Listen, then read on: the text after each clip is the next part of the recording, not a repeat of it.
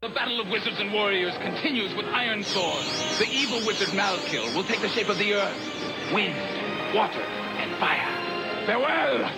The fate of the world is in your hands! You're listening to the Piercing Wizard podcast, and I'm your host, Ryan Ouellette. I'm a professional body piercer with 20 years' experience. I travel around the world teaching technique and safety classes, and I'm a member of the Association of Professional Piercers. Listen in as I talk to my friends and colleagues about our industry so we can all stay sharp. Hey everybody, how you doing? Thanks for coming back to the show. I always appreciate it. Uh, I just got back from my vacation to Japan. Uh, it was really nice to take a trip that had zero work responsibilities. Uh, in fact, I actually didn't say another word out loud to another person for three days while I was there. It was pretty awesome. I stayed in this little capsule hotel, which was like a filing cabinet for single travelers, and it's really nice. I was over there uh, for some some wrestling shows, uh, but I also got to meet up with a, a couple different piercer friends uh, Michele from uh, Anatometal, and I got to hang out with uh, Yusa from from Gatebridge, and it was just really cool hanging out with them. And uh, we got some dinner, and we talked a lot about the the industry in Japan and how extremely different it is in the U.S. So I'm going to work out some episodes for those in the future. Uh, I was going to do an interview with uh, Michele, but I had a little bit of technical difficulty with my recorder. Uh, we recorded some stuff, but uh, I forgot to change the batteries, and they crapped out. So uh, Michele is going to get a, a second uh, a second shot at that interview over Skype, and we can just talk about how weird the the Japanese piercing community is over there. Not so much the community, but the laws around it. Body piercing isn't technically illegal in Japan, uh, but you can still get arrested for it. You can still go to jail for it. So it really kind of puts the whole industry on their toes. And that was something with uh, with Yusa at, at, at Gatebridge. Um, I've been following his work on social media for, for months, for quite a while. always post some really awesome, clean stuff. And uh, when I went over there and met up with him, he was explaining that you know he's more of a facilitator, uh, handles the jewelry, the marking, things like that. But uh, the actual piercings are, are done by a doctor friend uh, in conjunction with with Yusa. So it, it's just really strange over there. Imagine uh, you and your shop being able to operate a business, uh, paying your taxes, having a storefront, having it be very public, and you never know when a cop might walk through the door and put handcuffs on you and take you to jail, even though you're technically not doing something illegal. Uh, so it's it's a really strange uh, industry over there with a, a, lot of different challenges. So that's definitely a show I want to uh, explore in in the future. For this week, I'm going to be talking to a Malaysian piercer named Hawaii. And Hawaii contacted me on Instagram. Uh, I had been following his page, he'd been following mine, and he was coming over for the APP conference in Las Vegas and asked if he could come shadow at my studio after. So I believe it was the, the Monday and Tuesday after conference this year. Hawaii came to Nashua and spent the day shadowing me on Monday. Uh, Elizabeth Kent was also up that day, and we went over some like needle bending uh, theories, and I, I showed them some stuff. They showed me some stuff, and Hawaii was one of the one of the first people to actually have uh, that S bend make sense to me, where you bend a needle uh, you know, 90 degrees one way and 90 degrees another way, and you can use it for things like you know daith piercings and tragus piercings and uh, neat little techniques. Uh, it, but I had never really seen anybody bend them right in front of my face, so Hawaii did that, and it really kind of helped it click for me. And you know, I tried to share uh, what what I could, and then uh, the next day on Tuesday, Hawaii actually shadowed my other piercer, Evan Quino for the day. And so it was, you know, it was good. Get some versatility, get some uh, some different uh, some different piercing perspectives in for for someone shadowing. Uh, really, really interesting person because certain markets you really have to work double hard to get where you want to get and southeast asia is definitely one of those markets. Uh, hawaii was telling me and, and, you'll hear through this interview uh, some of the different challenges that they face there.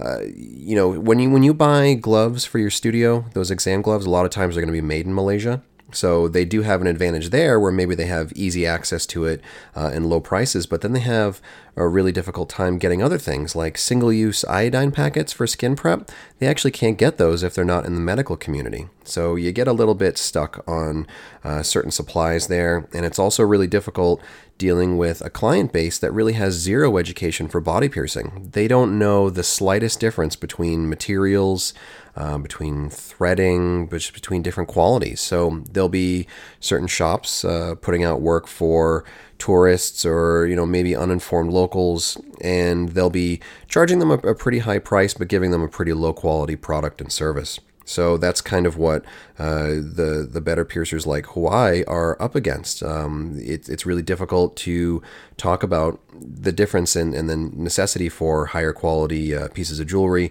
internal thread, uh, threadless jewelry, titanium, gold, things like that, in a market where people don't even really understand uh, allergies and why stainless steel might give them a problem or why latex might cause a problem. Or if they have a problem, they might not understand uh, how it could possibly be caused by something like steel or something like latex. So, a lot of challenges.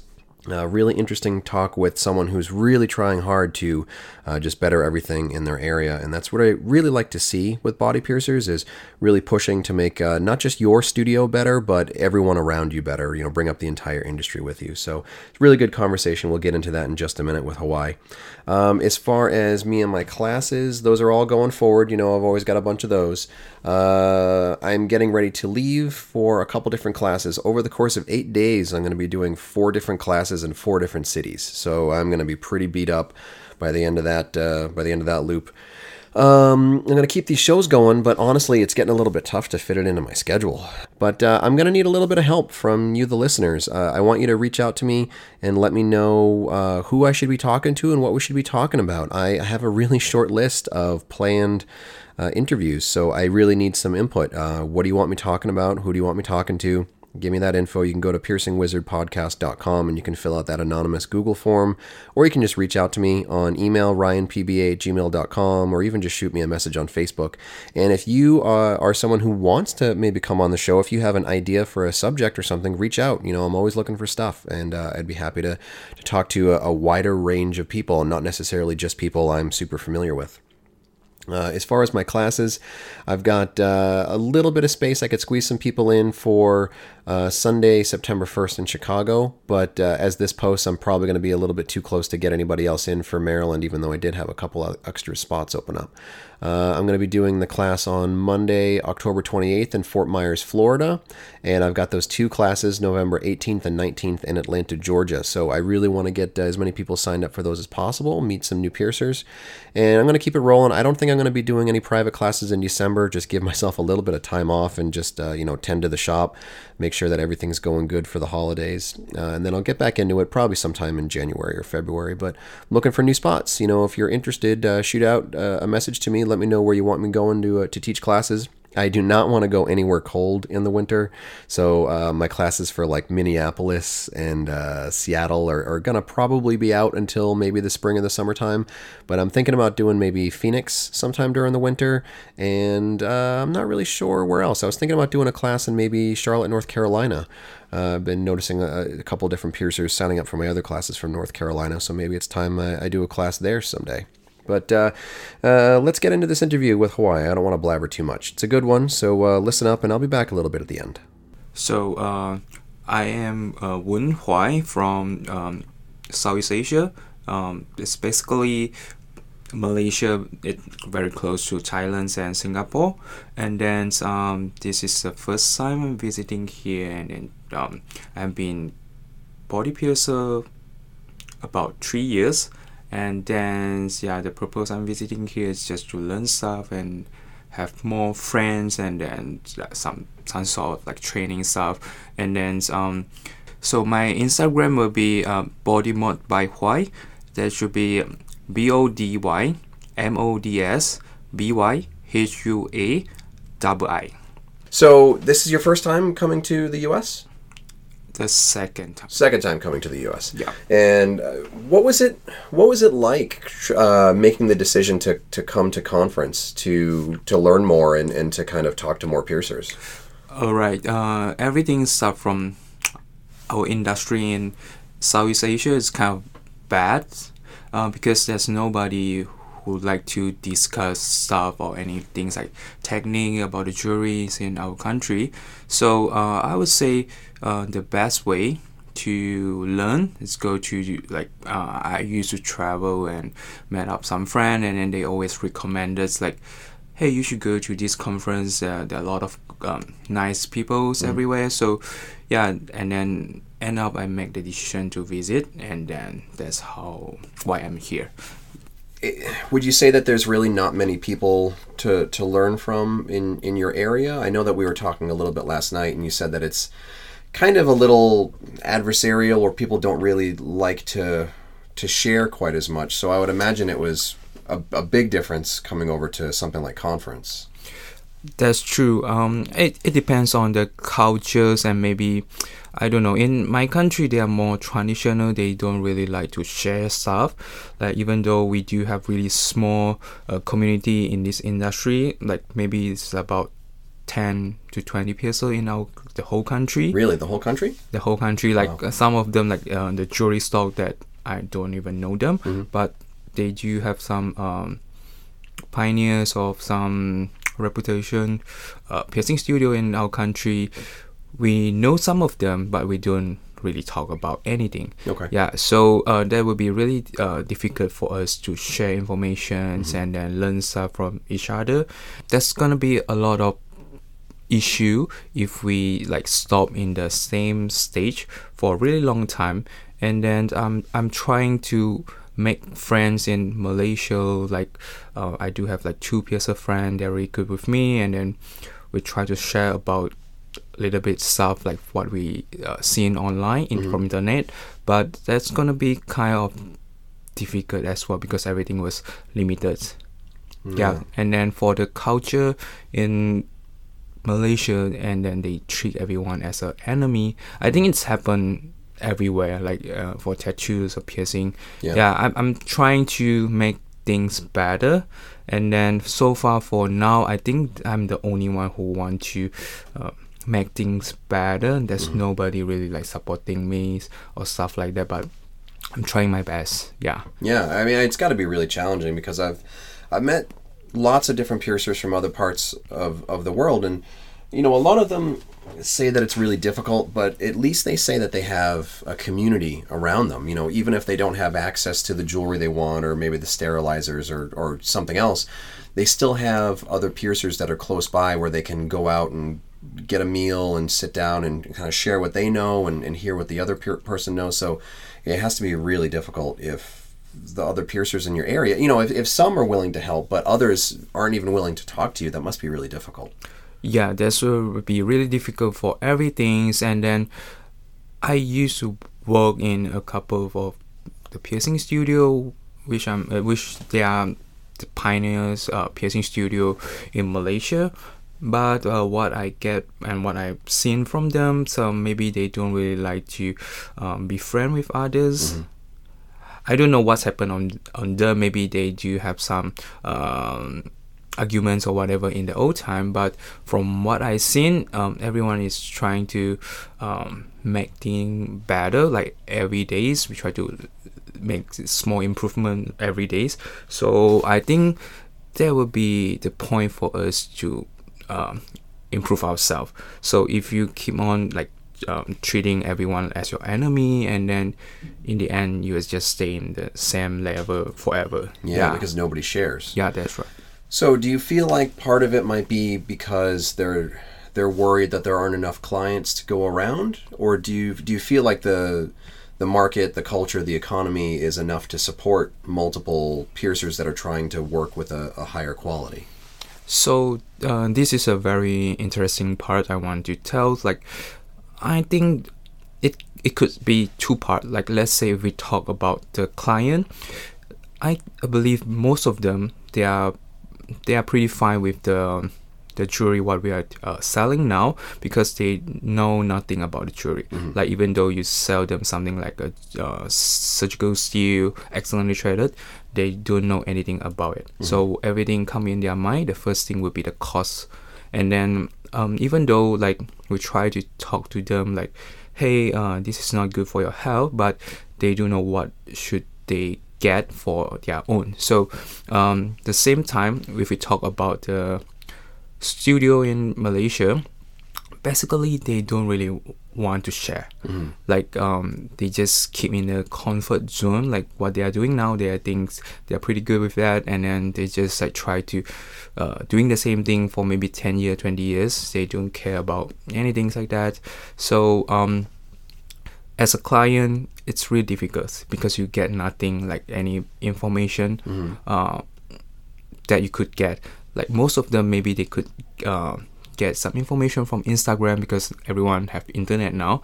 There's a part which is helping us, but in the end, they just bring like, hey, uh, I want to get something like that. Can you do that? And the PSO in our country, yes, of course, they just give you like anything which looks similar, and then like the, knockoff type. yeah, stuff. and then the customer know nothing about it.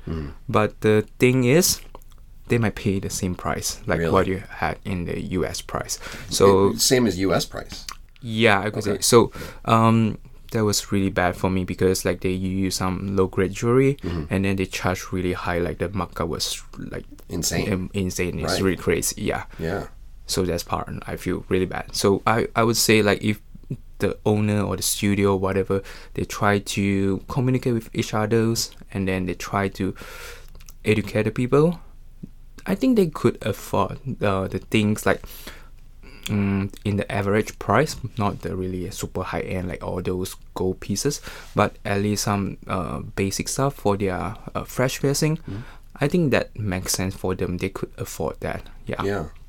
So I I mean, do you see the same problems that we're seeing over here with the the low end jewelry, like scarred piercings and rejections and all kinds of issues and problems? Same kind of same kind of issues, I would imagine, with the jewelry quality.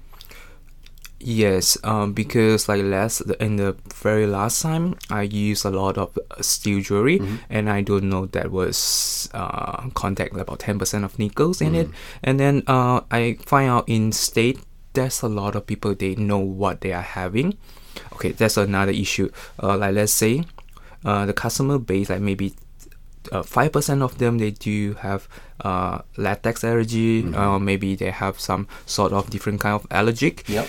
nickel allergic, whatever, they know what they having. But in Malaysia, the education was really bad. Okay. They know nothing.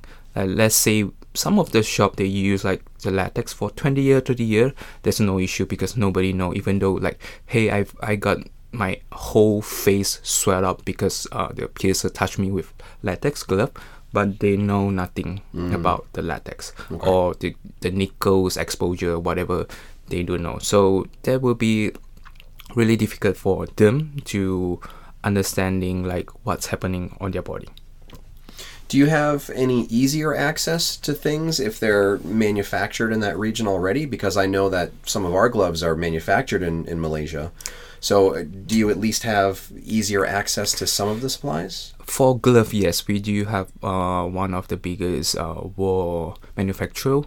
So it's much more easier for us to get and cheaper for us. And then there's the thing like a lot of people they don't understand even uh, no matter uh, studio side or the customer side, they know nothing about latex. Okay. They just want to, um, okay, if we break down like different, like uh, what's the difference between a glove, the first thing coming in their mind is like black color. It looks cool, Right, and then the grip, as long as they feel really easy to slot in, Mm-hmm. and they feel the grip is good, that's the best glove in the world Okay. for them. So we, if in here, what I learn it could be like latex allergy, and if you talk about like the quality and then the stuff like which um like let's say if you wear latex it's gonna like degenerate after a couple of minutes so Yeah, it's not yeah. really safe for you Right. and then so which we didn't know anything about that yeah that's a that's the problem Yeah, well, I, I you know, I don't want to make it seem like in North America, the U.S., that we have it all figured out because all the time in classes I hear people saying like, "Oh, you, you can't do that with latex," or "Oh, you need to change your gloves." And I think a lot of I think a lot of tattooers in the states are kind of the same mentality of like. Does it look cool? Or, Like black gloves or look cooler? I don't care what they're made out of. You know, can I can I get a solid grip?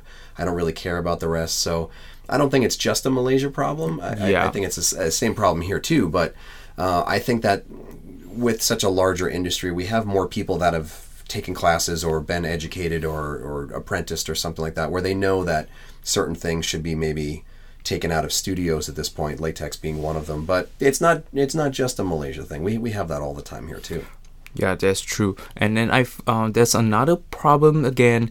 Yeah, I know it that's too much problem. in No, Malaysia. it's Yeah, okay. There's lots of problems everywhere. Yeah. So um, the healthcare department, Mm-hmm. like from the government, they not really involved with uh, the te- body art industry. Mm-hmm. So that was kind of dangerous for most of the customer because they know nothing, and then we like as us like um, body piercers or tattooists, we keep performing the same procedures, which is like kind of uh, push the hell in the rich. So for all of them, I think maybe one day it could be something really serious happening in Malaysia, and then maybe uh, body art is gonna be evidence. Like they, they, they might ban this career in Malaysia. Really? I mean, if something happened If something went wrong, yeah, like yeah, infections or something. yeah, or- because there's nobody care, and then um, in this like twenty or thirty years, maybe there's nothing happens, nobody complain, and then uh, the first thing because the customer they don't know what's the reason cause like infections or anything like that. So that's the point. But nowadays, uh, I think internet really helps. So they could do a lot of research uh, by themselves, and then I that's really good. Like recently, I find out there's a lot of customer they they're talking about uh, some uh, branded jewelry. They come they came in like, hey, do you bring this like whatever brand of the jewelry? Um, I only can wear t- uh, implanted titanium. They started to know things. That's cool. Yeah, that's really good. But unfortunately, we couldn't really like give them any answer like, hey, mm-hmm. we don't have that at the moment, whatever. I feel pretty bad because like they understand what they want to get, but end up we try to push them away. Mm-hmm. That's a big mistake if you want to develop or you want to step forward. Yeah. So, what do you think are some of the things that could be beneficial to the industry back home? Do you think it's um, just people investing and bringing in the new jewelry? Do you think it's more like outreach through the internet, or you know maybe just in studios with flyers or posters or something like that? Or do you think it's maybe a, a, a piercers group?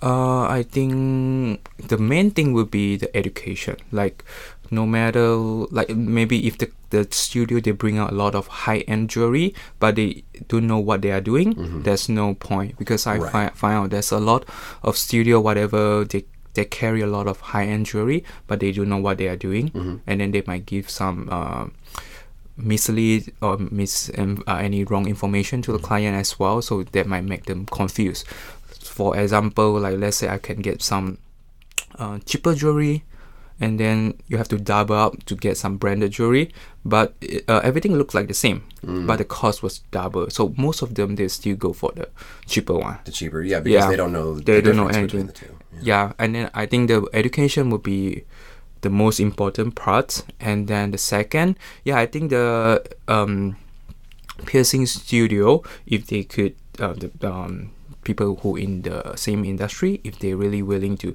talk about it and try to make it happen i think that would be the best way because like for me if i spread out like the the things I know, the knowledge I know, it's gonna be really difficult. I only have one social media account.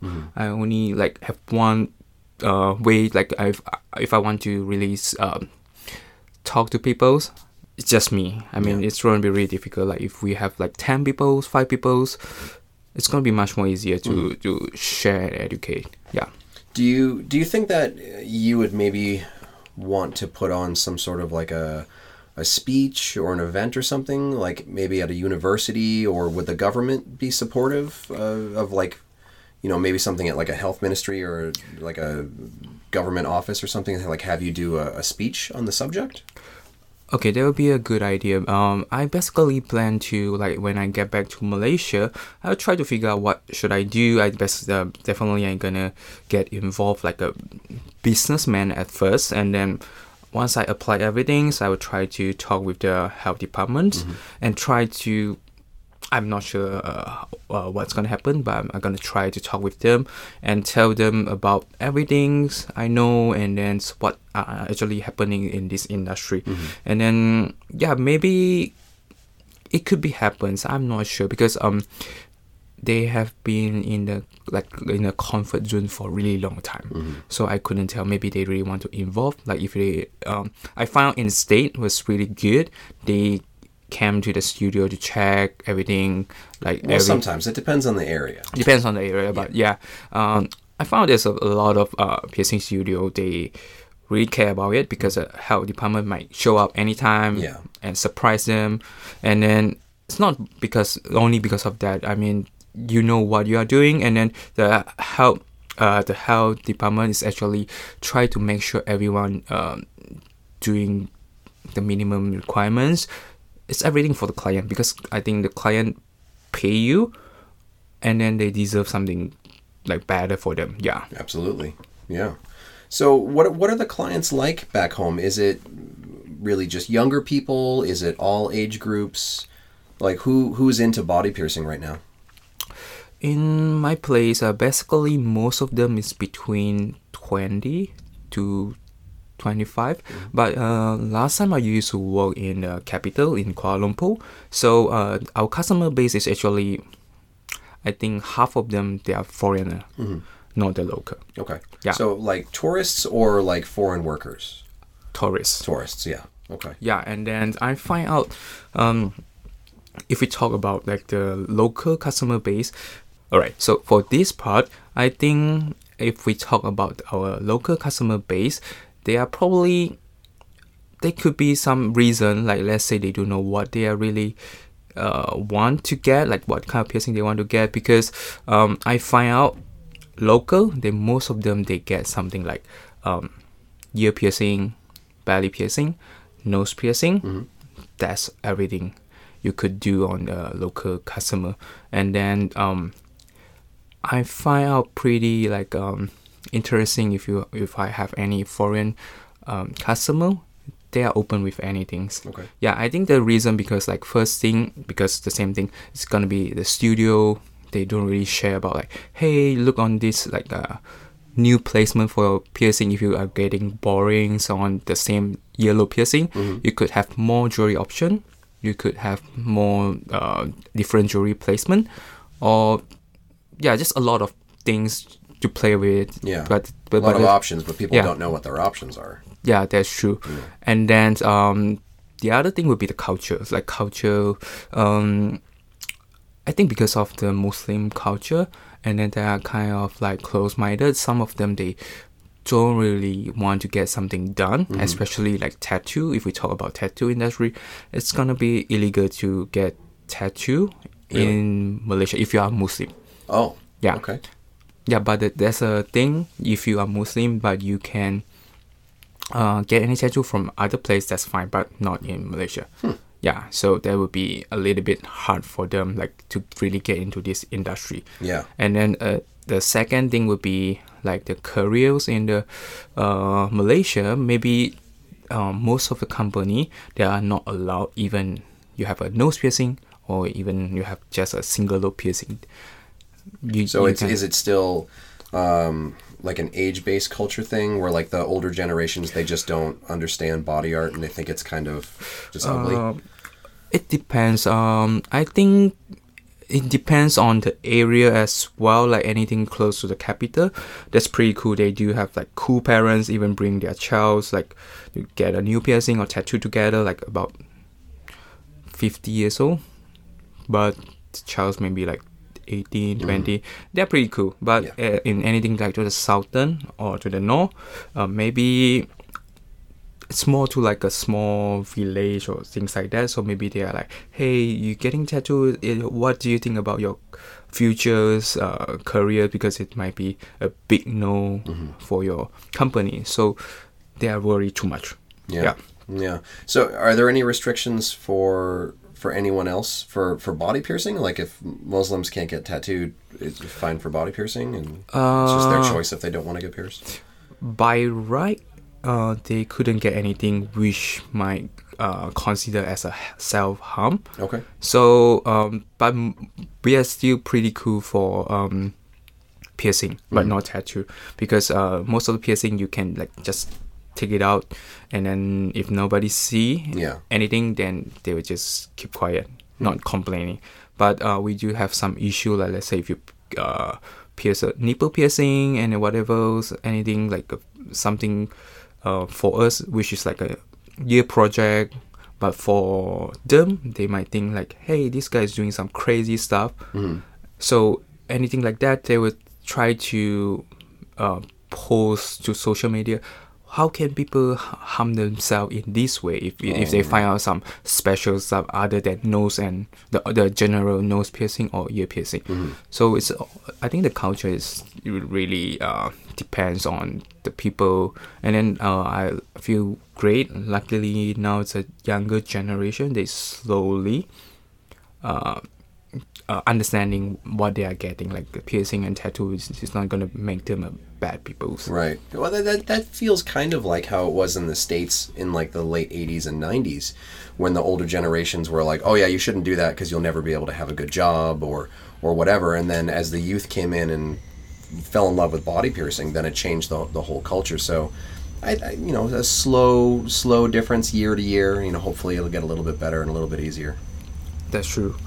So what's what's popular for like the types of piercings? You know, you said ear piercings and nose piercings. Are those probably the most popular things that you're doing over there? Yeah, um, nose, earlobe, the belly, a navel piercing, and then mm, that's it. Yeah. Yeah, if you want to get something like a lip piercing or anything like eyebrow or any part of uh, the ear piercing other than the earlobe, there'll be a little bit um difficult because you couldn't really like hide during the work time or the school time. Okay. because uh, they they're gonna give a lot of feedback like hi I want to remove it because my uh, lecturers or maybe my boss is not allowed for me to wear this kind of stuff. So most of them, them they get something like um, general ear piercing or nose piercing that's still acceptable because we do have uh, Hindu friends. Uh, they are they are mainly like the, their traditionals. It's going to be like a no stud or no string like that. That was still pretty cool. Okay. and then luckily um, now they are trying to get involved like something like more about the ear stuff like upper cartilage and stuff like that. That was pretty common but not everyone. Okay, so most stuff has to be either like culturally acceptable or hidden, kind of. yeah. Yeah. So do you think uh, something like do you think something like nipple piercings are going to get popular? nipple piercing uh yes. Nipple piercing basically i think uh, we still get pretty a lot of customer who get nipple piercing because that's the that's the thing they could hide it. Yeah. So i think yes but genital piercing not too much. Okay. yeah. And then maybe the same the same problem because um, most of the time they don't know what should they get or what kind of jewelry option they have. So they'll they'll think like hey this is kind of boring or stuff like that because uh, it was like hidden and then there's no ju- uh, too much jewelry option for them and then um, yeah and then it depends on the culture as well yeah it's, everything is related yeah What about genital piercing? Is genital piercing popular at all? genital piercing is gonna be less. Okay. yeah and then luckily I, I knew that there's a female piercer they are uh, kind of uh, kind and then she do a lot of like kind of not too much but uh, it's kind of like uh, common for her to get a female uh, client Mhm.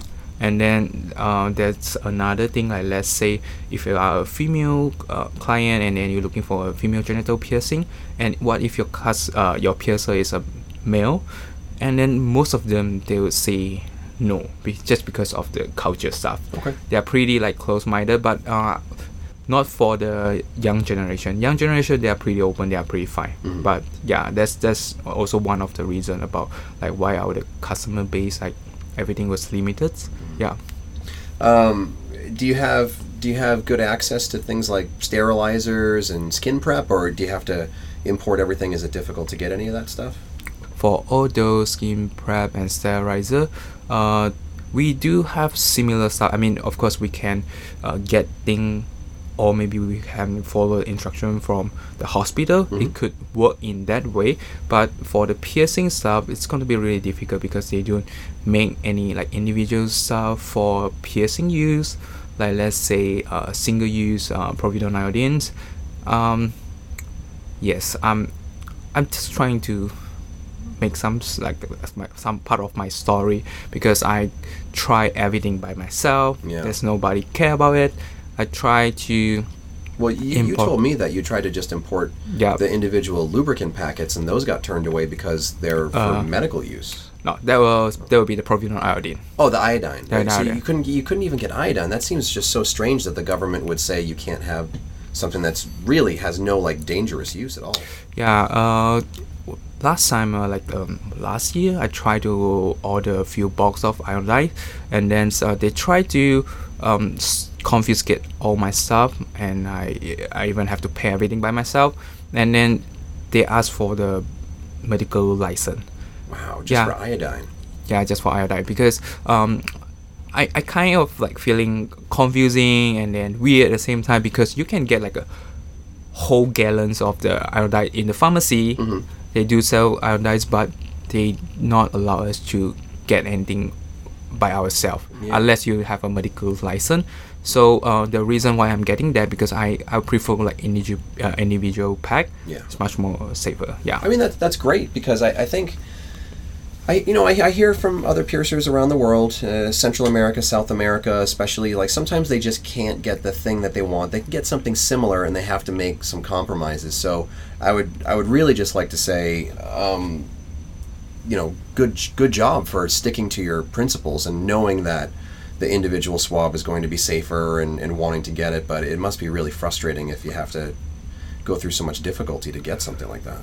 yeah that's um i mean that's gonna be a good thing for me as well because uh, I, I know that i have go through a lot of hard part and that's how i learn stuff because uh, even though there's nobody to sharing me like what should i do how do i import all those stuff maybe uh, somebody helping me like hey i have a friend who work in pharmacy maybe they can get something from uh, for us. So that would be easier and legal like hey if, they- if they work in pharmacy they get stuff from us they they do have the license and then we purchase from them. That will be the best way. But that's the thing i work alone and then there's nobody uh, to talk about. And then in the other way i try everything by myself like i bring the pure cleanse or anything like single use product there's a lot of stuff. And then i even try to bring the anodizer Mhm. by myself. Really? yeah.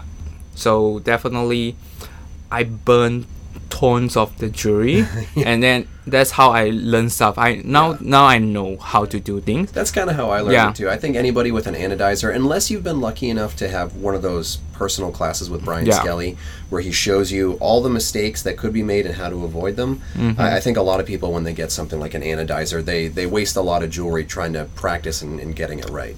yeah that's um that's another problem like um i'm trying to bring all those like uh, safer product like let's say a lot of people are looking for some fancy colorful jewelry but i know that's not safe because it's coated Yeah. so i'm trying to do this way but nobody trusts me like you're gonna spend a lot of money and you're gonna pay a lot of effort like doing this kind of stuff and then i don't care i just give it a try Yeah. and then everything have to i mean even though i work in some place else but i have to pay everything by myself like the jewelry i burn, so the, the whole anodizer everything's like that but i think it's everything i think that would be the uh, way for me to learn now i don't take it really as a bad things yeah that's how i learn yeah Mm-hmm. Yeah, I, that's I, I think I think it's one of the best ways to learn is trying it and seeing what works and what doesn't work. Yeah. and then dialing it in. You know, but it's uh, it, it takes someone like you who really cares about the result because somebody could somebody else could try it and say like, oh, that doesn't work, and I don't care, I won't try it again. But you know, going back and figuring out what gives you the best results that's the that's really the sign of a true professional. So that's good. Yeah. yeah thank you So, what are some of the, the, the bigger things you've learned on your trip so far? Uh, and you were were you in the states for a while before conference too? You said you were maybe out in California or something. Uh, I was in Canada for a in while. Canada, okay. I was in Canada for a while, and I do visit uh, one of uh, a friend in California. I met uh, Angie. Yeah, so uh, after that, I was in uh, Canada. I took some class about like the NFC, and then I back to the uh, Vegas for the conference. Yeah. yeah, and for this whole trip, I learned a lot of things like not necess- uh, not exactly like a new topic, but it's breakdown in more details.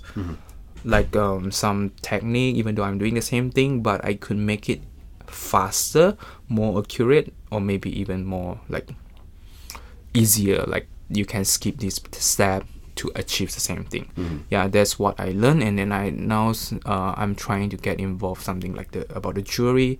That's going to be one of the difficult stuff because you need to know all kind of the gemstone and the stuff like that.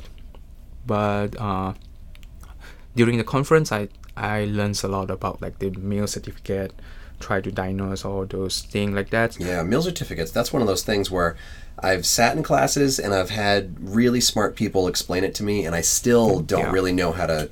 I just trust that Brian Skelly did the background check and that he's like, yeah, this is fine, uh, because I I'm not good when it comes to, to mill certificates. yeah, that was really confusing with all those numbers and all those compound, and some of the compound I don't even know what is that. Yeah, so uh, this trip I learned about like things in details, and then for the piercing technique, yeah, I'm trying to um, improve about the needle bending stuff, and then uh, in this trip I learned about needle crushing as well. Yeah, they'll be much more easier for uh, perfect wound shaping. Yeah, I think so too.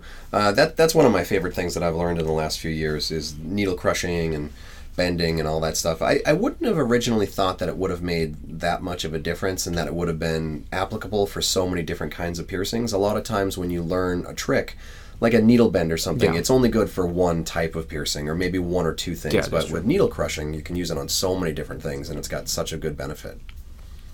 Uh, so what what uh, what else was some of your favorite stuff about conference? Like, did you have like a favorite in, uh, piercer that you met, or did you have like a favorite instructor for one of the classes or anything?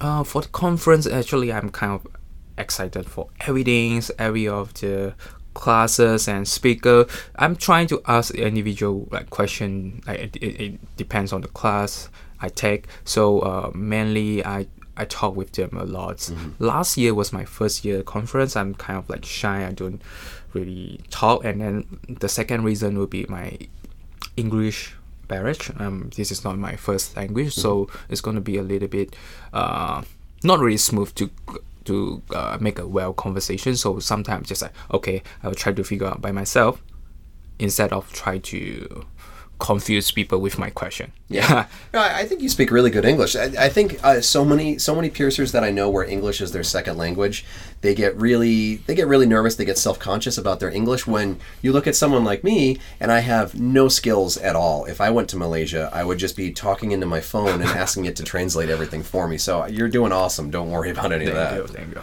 Yeah. Uh, so what's what's next for you? Um, you're you're going home tomorrow.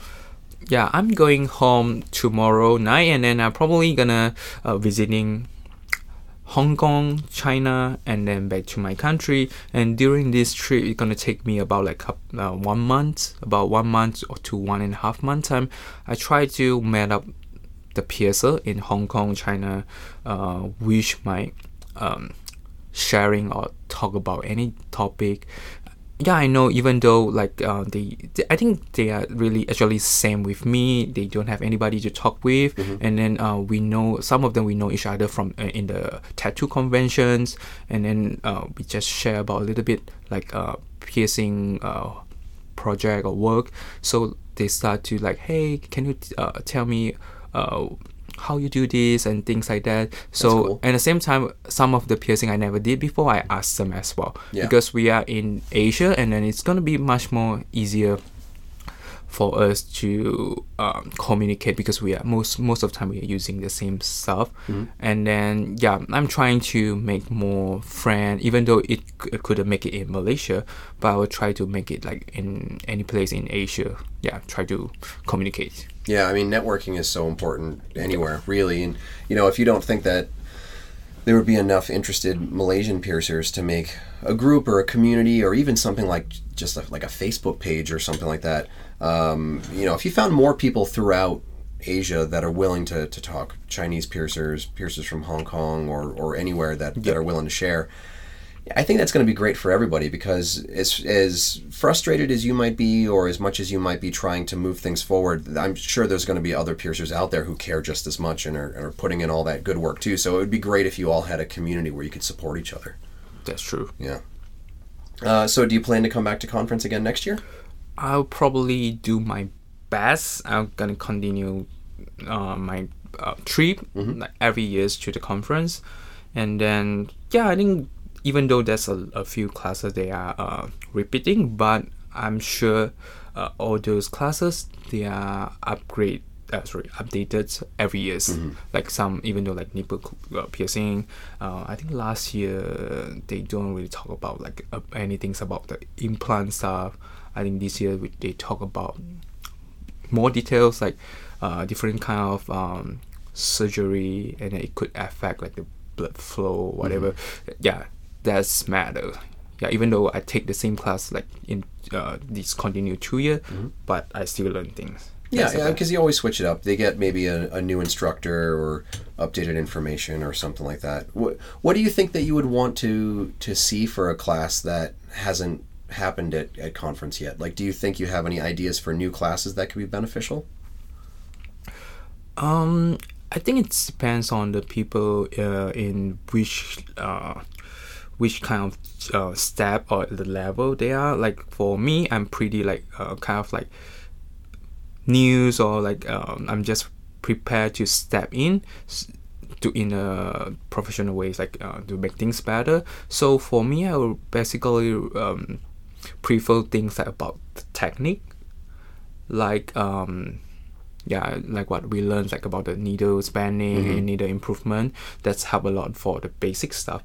Uh, in the coming few years, I would like to learn something about like jewelry stuff, and then maybe some different kind of like stone or whatever, because uh, I already know how to perform things in the safe way. Yeah, and then uh, this trip I learned about things like uh, tech for workshop, like all those uh, minimum requirements, like you have to lock down everything. That was uh, exactly what I need for this level. I think it depends on the piercer. Yeah, Yeah, yeah, definitely. The the jewelry thing that, that you brought up, like I love some of the jewelry classes that I've that I've gotten to take at conference. Uh, sometimes they'll have somebody who will talk about gold, or somebody will talk about glass, or something, and I just love learning more about the stuff that I use every day. And, Yeah, you know, true. different kinds of gemstones and what makes them so special and all that stuff. So, uh, yeah, it's it's really cool. Uh, I think surgical stuff could be really beneficial too because when I was talking about uh, different transitional surgeries and breast enhancements and things like that in the nipple class, a lot of people just never talked about it before, you know, and they might have uh, trans clients or people who had all different kinds of surgeries and they're not really sure if they can pierce them safely or not. And I, I think that can be for a lot of other body piercings too, navels and facial things and, you know, nostril piercings even. So maybe a class on like surgical considerations could be a good one for the future. yeah, that would be uh, really cool for that uh, that kind of class because you break down everything in details, like for nose uh, surgeries or anything like um, breast or whatever. Yeah, I think that would be really um, fun for that class. And then I think in the customer, it depends on the customer base as well. Like in maybe in my country, what I encountered maybe is just for like no surgery and some face surgery, not too much for not me. too much else. Yeah. yeah. Here, it's really common for tummy tucks and breast implants and facelifts and all, all Okay. kinds of stuff. So, yeah, maybe uh, maybe I'll I'll put in a proposal for somebody to, to teach that sometime. That would be good. Yeah, cool. Um, so one thing I also want to just point out is you are the first person who explained the the S curve needle and had it like make sense to me. So it's like uh, I, I really appreciate that, and I think I might try it again because when I I, I heard about it before, and it worked okay. I didn't really get a great result, but it's because it just didn't make sense to me. But just watching you bend it and uh, like the the shape and everything like that, when I held it, it it felt comfortable and it felt like it made sense. And I think it was because I was trying to do it with a two inch needle, and you showed me with a three inch needle, and that made a huge difference. Yeah, uh, I tried because like last time, uh, every result, uh, like needles and every stuff is limited. I don't even have any three inch needles, and then I tried to bend it with two inch. So I understand that like the handles, everything was limited. You still can pierce pierce it like you still can bend it like a S band. Yeah, but not easily. to it's really difficult and then sometimes you might accidentally poke yourself with the shorter uh, needle Mm-hmm. so uh, last time like maybe last year i tried to import uh, like all those like tree and stuff and some needle bending tools and i try to practice everything by myself yeah the tree ins it it's work Yeah. and then great. yeah and then the reason why i'm doing this because i'm trying to uh, reduce the tools i'm using i'm trying to make things everything's like safer cleaner yeah and then yeah i think the s band it depends on the, sh- the hand of the hand shape Yeah. yeah you could find something like um the length different which is more suitable for you Mm-hmm. i think that would be easier like if you um i mean always give it a try Yeah, yeah I, I'll definitely try it more. Yeah. I, I think maybe on maybe on tragus. Uh, did you say you also use those on on a daith piercing, or just yeah tragus? daith piercing yes i Yeah. use it on daith piercing and then yeah uh, tragus and rook you can use it on rook as well Hmm, cool. Yeah. Uh, what did you think of some of the stuff we were doing yesterday with Elizabeth, with like the needle crushing and like the the fish hook bends and stuff? Did you have fun with that? Yeah, the needle crushing is uh, because uh, I what I know from the conference, and I never ban it or um, I never crush any of it. So it's gonna be like just imagination. So it's gonna be a little bit difficult for me to understand the stuff. Yeah. But thank you for showing me the stuff like how you do that, and then it's gonna be really fun. So then, yeah, I find out the needle crushing it's work really well with the larger gauge uh, needles. Yeah. But the small one, um, maybe it's not too much difference, but it's still I mean, benefit. it's a slight difference. I, it's not as dramatic as those larger needles. Yeah. You know, something like a twelve or a ten or an eight, like you can really, you can see it and you can feel it. But with the smaller needles, it's it's a subtle difference. yeah, that's cool. And then yeah, we talk about some, um, what else? Then we did the the um, the fish hook Fish hook. Yeah. needles. Okay. Yeah, and you saw the well. You almost saw. Did you did you see the rook at all, or was were my hands just blocking it when I did it? Uh, f- from the video uh, was blocking, but uh, luckily I'm standing to the front. So uh, that rook, I think it's pretty hard to pierce with because everything is blocking. Yeah, So yeah. I think, yeah, I, I saw how the things work. I just uh, want to make sure how you hold the things because I Mm. always have problem because last time I holding the the bottom. Right. To, push Yeah, you need you need leverage. So I like to I like to hold the the straighter section of it, kind of higher up too. And it's really just like a like a lift it up. It's not really so much about like moving it in an arc or, or doing like really worrying about bevel theory. You just kind of hold it and just just kind of pull really. Okay. Yeah.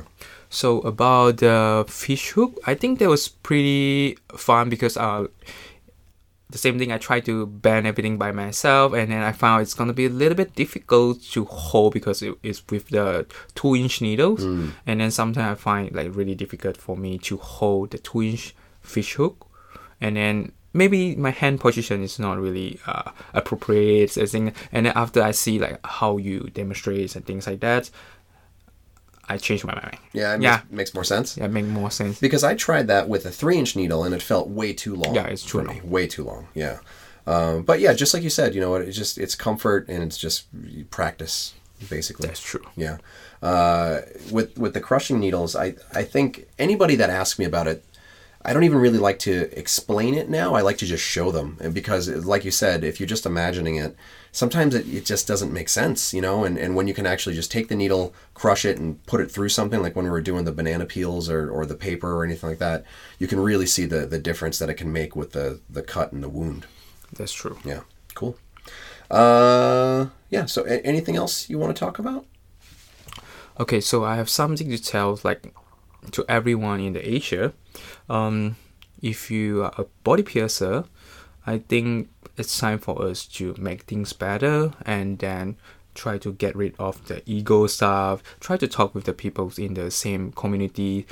You can discuss everything, it's like even some small stuff like um, piercing technique. You can even though you're doing the same thing like 10 years 20 years you still can make a little improvement like um, faster or more accurate or even like you save a lot of time to reprocess stuff like that you still have a lot of things to talk with and also something like uh, studio uh, upgrading stuff like that. It's not uh, for this point i want to mention something uh, uh, studio environment it's not only affect uh, on your the health of your client it's also affect your employee and even by yourself because if you don't care shit about that you might kill yourself one day Right. yeah Yeah, and that that has happened now at this point. You know, there was a death in Australia because of someone being irresponsible with body art. So, uh, yeah, I mean that's it's great to hear somebody like you're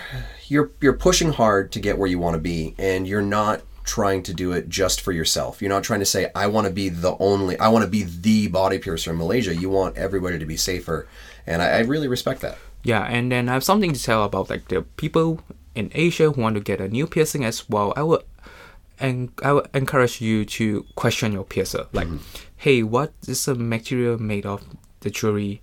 And then maybe you can ask about like what's the proper way to take care of piercing, and then maybe some stuff like um how they do the sterilizations, the process, and how they stock the stuff.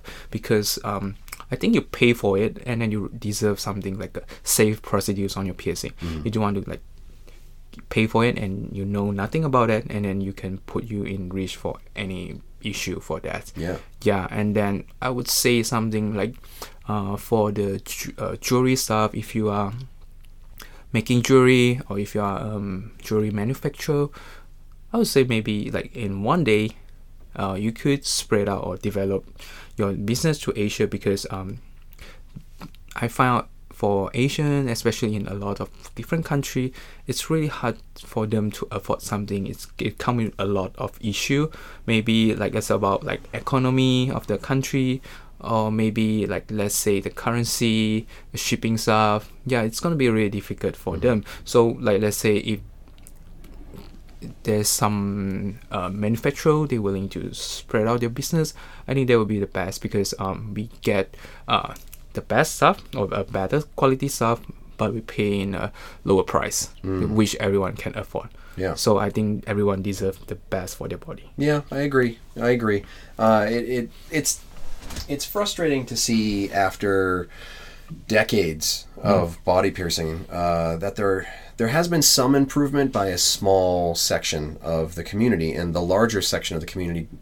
Same problem in Malaysia as in the U.S., as in Germany, as in Russia, as in Mexico, as in everywhere, where you have some people where they just you know it's enough. It's good enough. They don't really want to get better.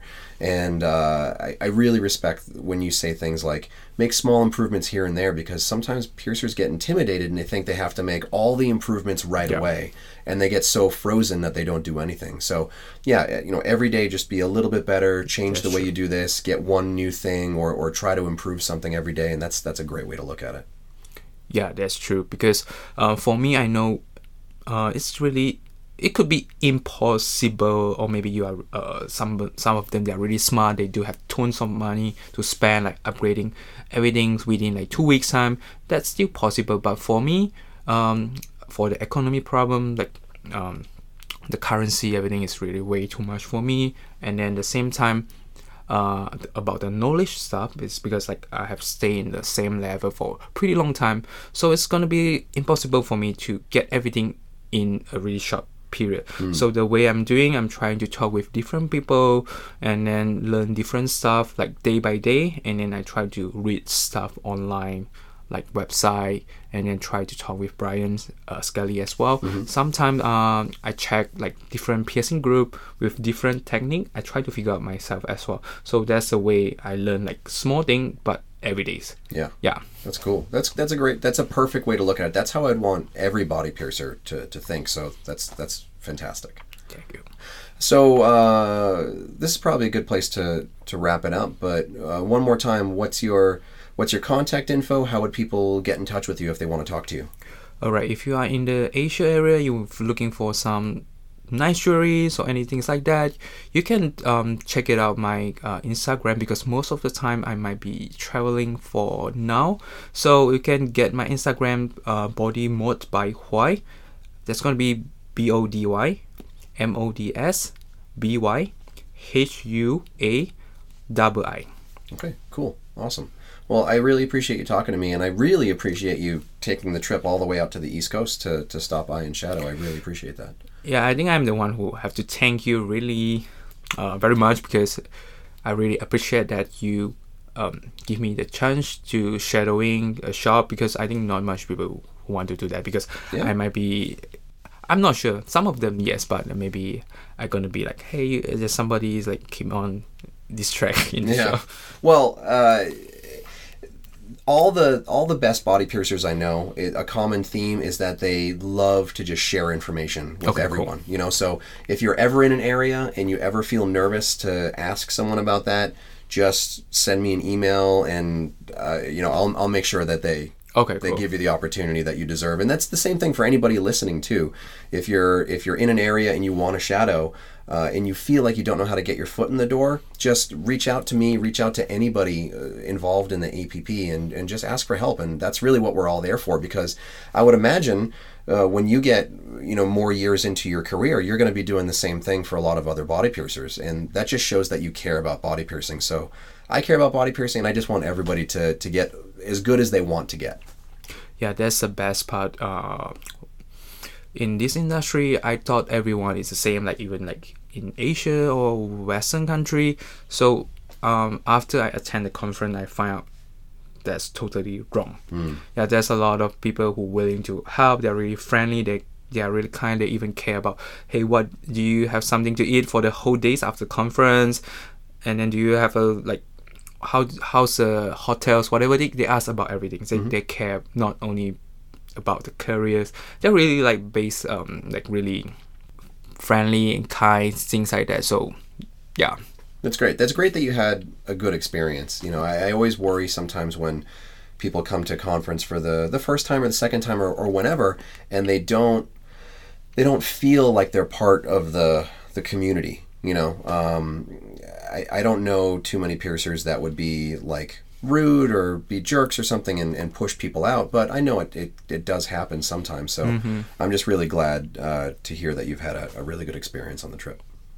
Yeah and then i found the uh, conference because it, even though this is my second year i find out uh, the attendee is much more um, active compared to last year. Yeah. Yeah they talk a lot more than last year. Do you think it's I- just because of like uh, the new hotel and the layout, and it was just No, I think I, I don't think it's because of the hotel. I think the I'm not sure what's happening, but I find out like in the group or whatever, people uh, tend to uh, sharing a lot more, more activity. Like, hey, you want to hang out tonight? Things like that, and then they they try to make friends even they don't know each other. That was Yeah. a pretty good improvement for me because I know a few friends even though I never met them from the group. Yeah, yeah and then even like hey do you want to take a um, taxi uber together to get some food? I don't know them but they are really welcome. That's uh, like you can come anytime and you, yeah that's pretty good. I mean i can feel the improvements on like the communities and then a lot of uh, i find out a lot of new attendee they are kind of like scared for the first year Oh, yeah. but end up uh, the feedback from the facebook they really like it, like how the way we deal with people. That, that was really a good point. Yeah, that's great. That's great. Yeah, that's awesome. I I love conference, so Yeah. I always want to. I always want everybody else to kind of share in what it is, and I, I love it when newer attendees like have that same connection. I love it. Yeah, definitely. I ain't gonna make it every year, even though I've been here before. Yeah, great. Yeah. Great. Awesome. All right. Well, thank you very much for talking to me. Yeah, yeah. Thanks to you.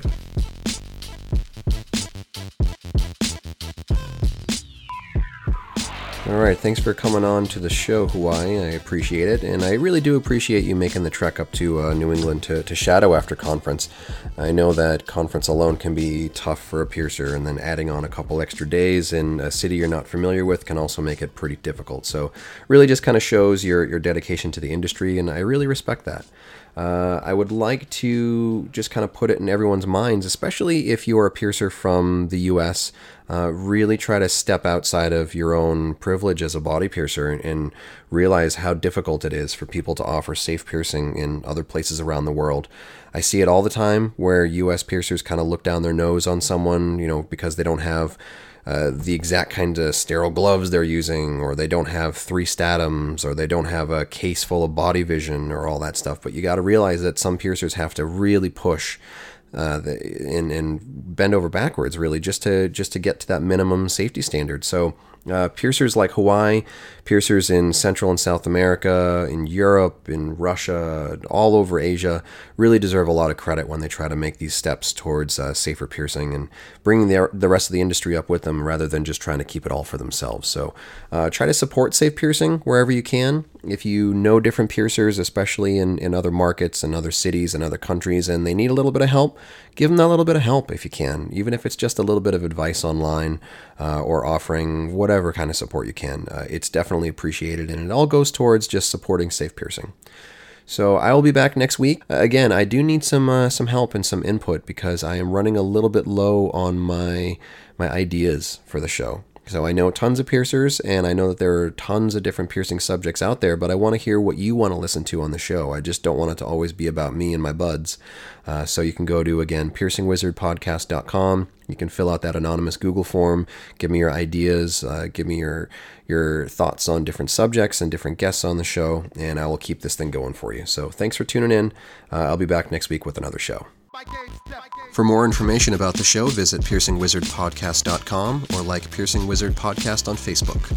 For more info about your host, visit precisionbodyarts.com or search Ryan PBA on Facebook, Instagram, and Tumblr. If you enjoy the show, you can subscribe on iTunes, Apple Podcast, and Google Play.